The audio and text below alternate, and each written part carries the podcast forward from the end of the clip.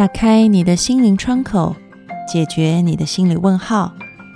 我是安安老师，我在荔枝 FM。Hello，各位听众朋友，大家好，欢迎收听心安理得，我是安安老师。炎热的酷暑来到了，背心、短裤、比基尼纷纷出笼，也因此有很多听众朋友想要问安安老师。怎么减肥？少吃多动，我知道，但是就是做不到。没有关系，今天安安老师要从心理学的角度来告诉你，怎么样减重可以事半功倍。欢迎进入今天的讨论。在聊到减肥这个话题呢，安安老师有一个非常大的原则，在一开始开头就要告诉大家，那就是不要节食。我们今天讲的所有主题都会围绕着这个“不要节食”来讲啊。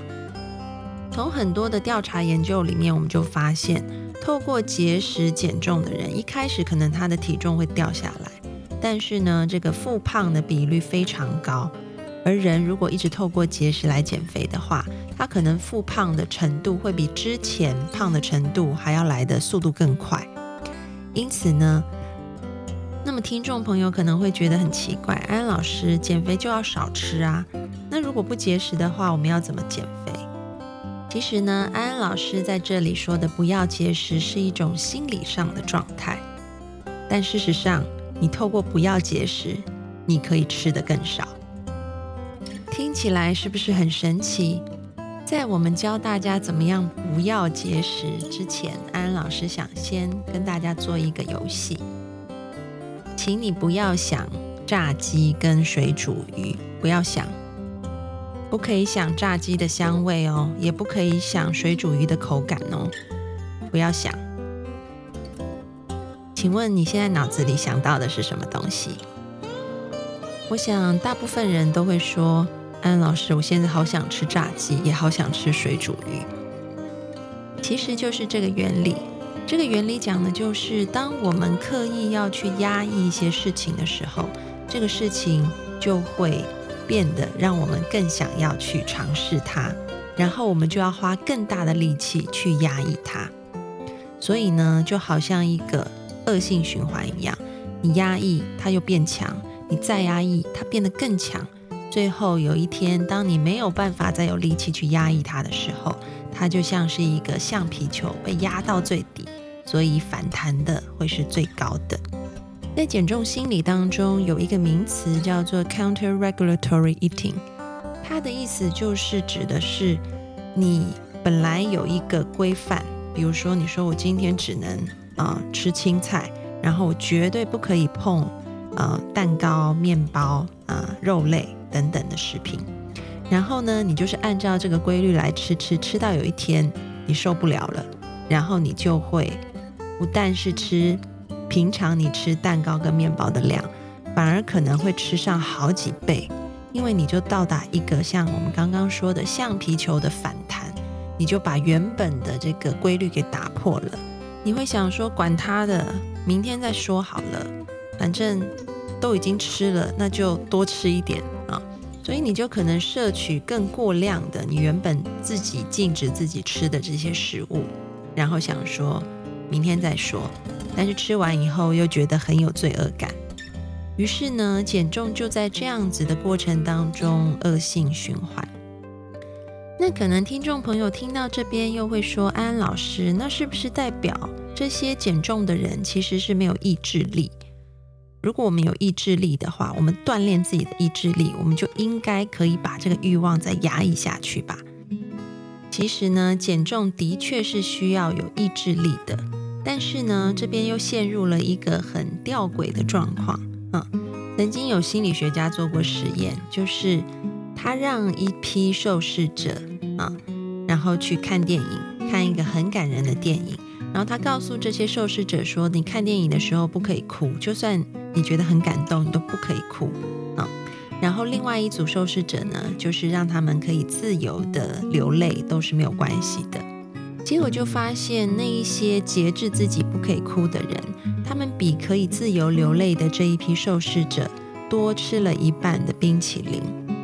也就是说，其实你要维持你的意志力去压抑欲望的时候，你的身体其实是很需要热量去做这些事情的。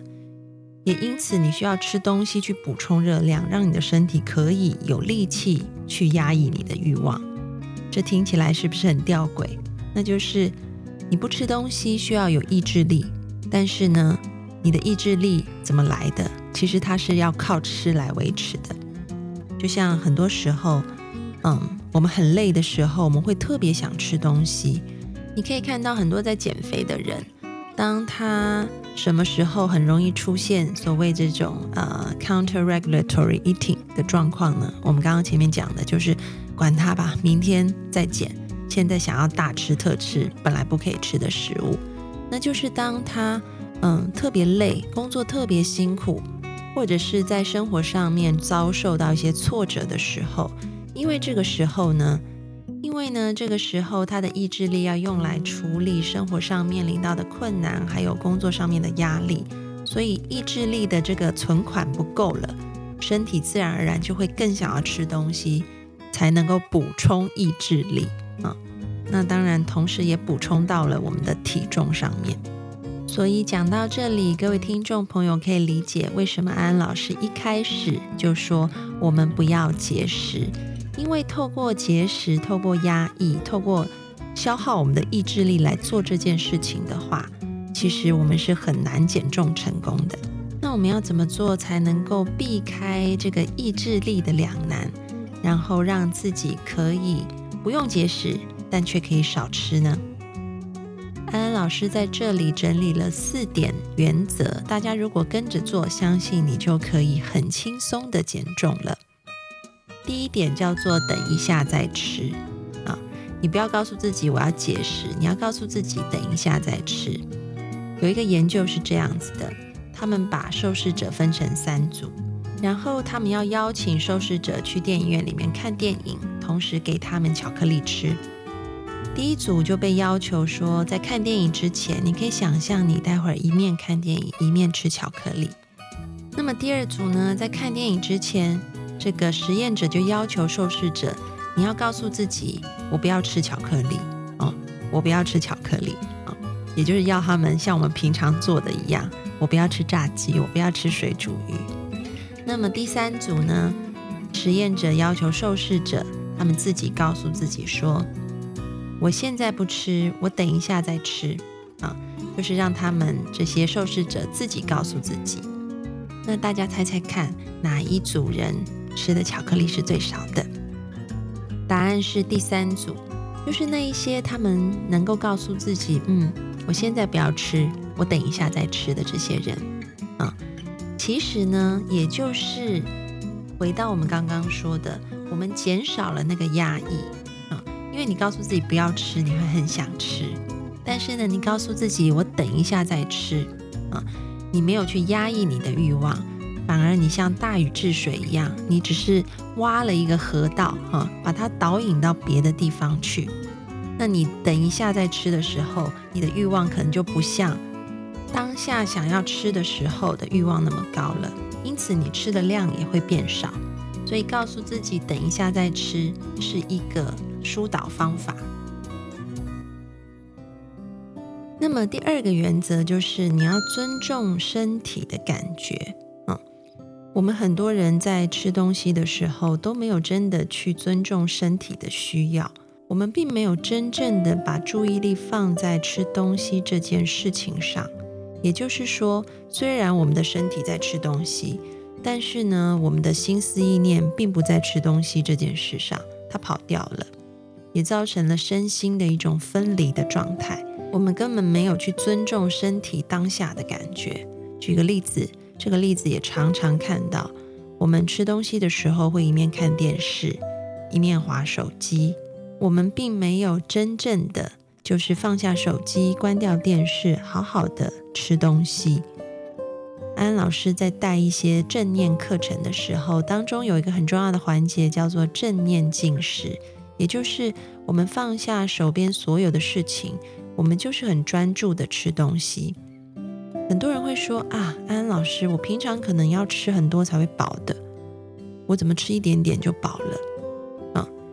就是因为我们并没有尊重我们身体的感觉。其实我们身体不需要吃那么多的东西的，啊，我们能够活动起来，我们的热量不需要那么多。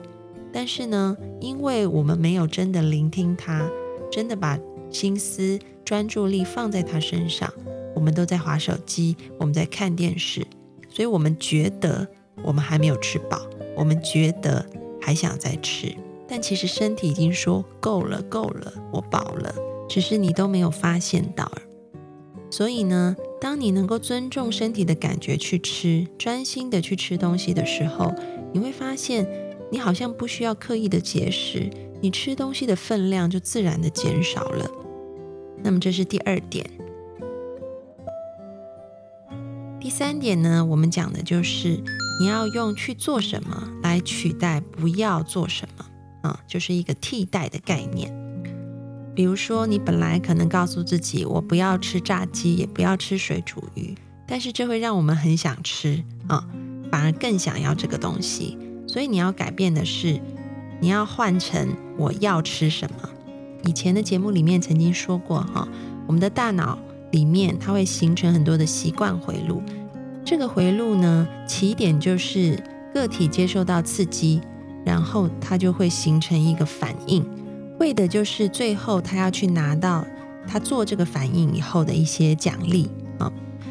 那你可以看到，我们可能这个刺激就是工作压力很大，或者是很辛苦很累，或者是今天遭受到一些挫折。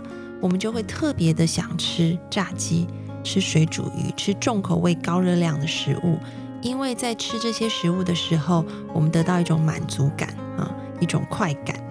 所以我们要用什么东西来取代原本我们吃的东西也很重要。有些听众朋友呢，可能本来就很喜欢吃这些重口味的食物，然后呢，你有一天突然告诉自己，嗯。我要吃青瓜跟番茄，但你发现不管用啊！我每次就是一看到青瓜、番茄，我就完全一点都不想吃，我又回去吃这些啊炸鸡和水煮鱼了。那就是因为你要找一些替代方法，是也可以让你自己得到某种程度的满足感的食物，你的这个神经回路才可以被取代。因为如果你原本的这个满足感是很大的。那你一下子替你的身体和头脑建立了一个新的习惯，这个满足感太小了，所以呢吸引力不够大，它自然而然很难形成一个新的神经回路。所以呢，像刚刚的例子，喜欢吃这些重口味味道的人，那你可能要用来取代的食物就不是青瓜跟番茄，因为那个味道太淡了。对你来说，那个吸引力不够，你就难以形成一个新的习惯。所以呢，要取代的也许是，嗯，你说好，我把青瓜拍碎啊，然后把番茄切碎，然后加很多的辣椒粉，还有酱油，还有大蒜哈，去腌，变成一个凉菜，但是一点油都不放，吃起来也是味道很重，但是呢，就是没有热量啊。你可能要用这样子的替代方法。所以替代的一个重点就是，你找出你为什么喜欢吃这个食物，它的一些特质，然后呢，你把这些特质用更低热量的方法来把它做出来。那么这是第三个步骤。第四个步骤呢，讲的就是你要善用环境啊。我们刚刚前三个讲了，等一下再吃。讲了这个尊重身体，讲了替代，都是属于我们个人比较内在啊，可以去改变的部分。那么我们现在讲的是，我们也要善于改变我们的外在环境，因为人是会被环境影响的。当我们的环境改变了，我们自然而然也会跟着改变。怎么样善于利用环境的这个线索呢？这方面呢，其实在这个。网络公司谷歌里面，他们就有很多措施，是善于利用改变他们的环境，让员工不要吃那么多让员工可以比较健康，然后体重比较轻。他们的做法呢，就是他们把给员工吃的这些零食都装到不透明的罐子里面，然后再放在公司的橱柜里面。所以基本上呢，公司的同事想要吃零食的时候，他是没有办法一下子就看到零食的，他要打开抽屉，看到一个罐子，再把罐子打开，才能看到零食。他们以前是把零食放在架子上，让员工一眼就看到，并且呢，都装在透明的罐子里。他们就发现员工吃好多零食哦，对他们的这个身体健康不好，所以就改变了做法。以后发现他们的员工饮食也在改变，不会吃那么多的零食了。那除了零食以外呢，他们也想从这个正餐下手啊，所以在他们的员工餐厅里面呢，他们也改善了一个。环境的因素让员工可以吃少一点，他们就是把原本的大盘子换成小盘子，把大碗换成了小碗啊。你同样还是可以任意吃到饱，但不同的就是你的容器的大小变得不一样了。所以，当你在装菜装饭的时候，你看起来好像装了很多，因为你可能小小一盘已经塞得满满的。以前一个大盘子。你才装一半，觉得嗯好像还没有装够嘛，啊，就再多装一点。那如果你原本是吃一大盘可以饱的，你现在可能要吃五盘，你也会觉得好像吃太多了，因为盘子变小。那吃三盘好了啊。也透过把这一种容器变小的方式，他们就发现员工在自助餐厅里面吃的量也减少了啊。所以这些都是善于利用环境的因素来改变。自己的方式，你没有要节食，但是你吃的量就减少了。所以呢，今天安安老师介绍了四种方法，大家要谨记在心。那么你就可以做到不需要节食，但是吃进去的热量都变少了，所以人也就变得更美了。今天的安心金句就是。减肥要轻松才能够减得彻底，无需节食不会反弹。秘诀就是为你的欲望 find a new way。今天的安心金句听起来好像那个减肥广告，也许安老师应该去开减肥公司。听完了今天的节目，你个人在减肥道路上有什么血泪史吗？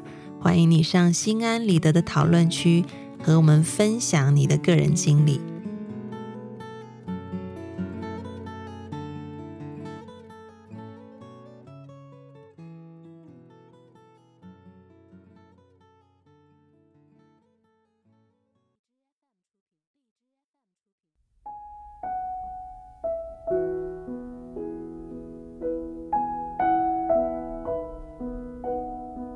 收听心安理得，让你对心理学多一些知识，对人性多一些了解，你对世界就多一份明白，而对生命也就多了一份自在。感谢你今天的参与，我们下次节目见喽，拜拜。